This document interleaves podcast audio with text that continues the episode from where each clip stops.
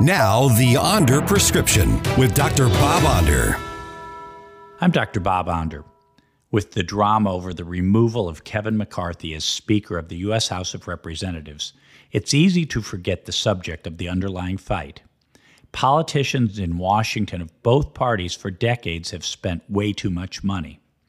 A few numbers.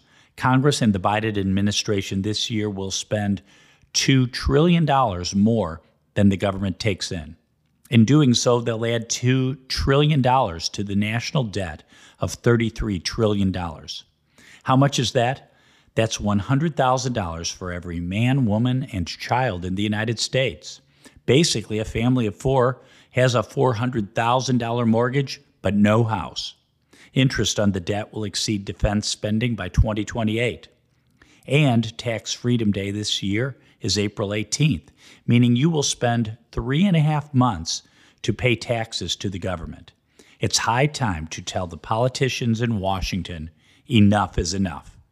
I'm Dr. Bob, and that's my prescription. Find more Dr. Bob Onder at bobondermo.com.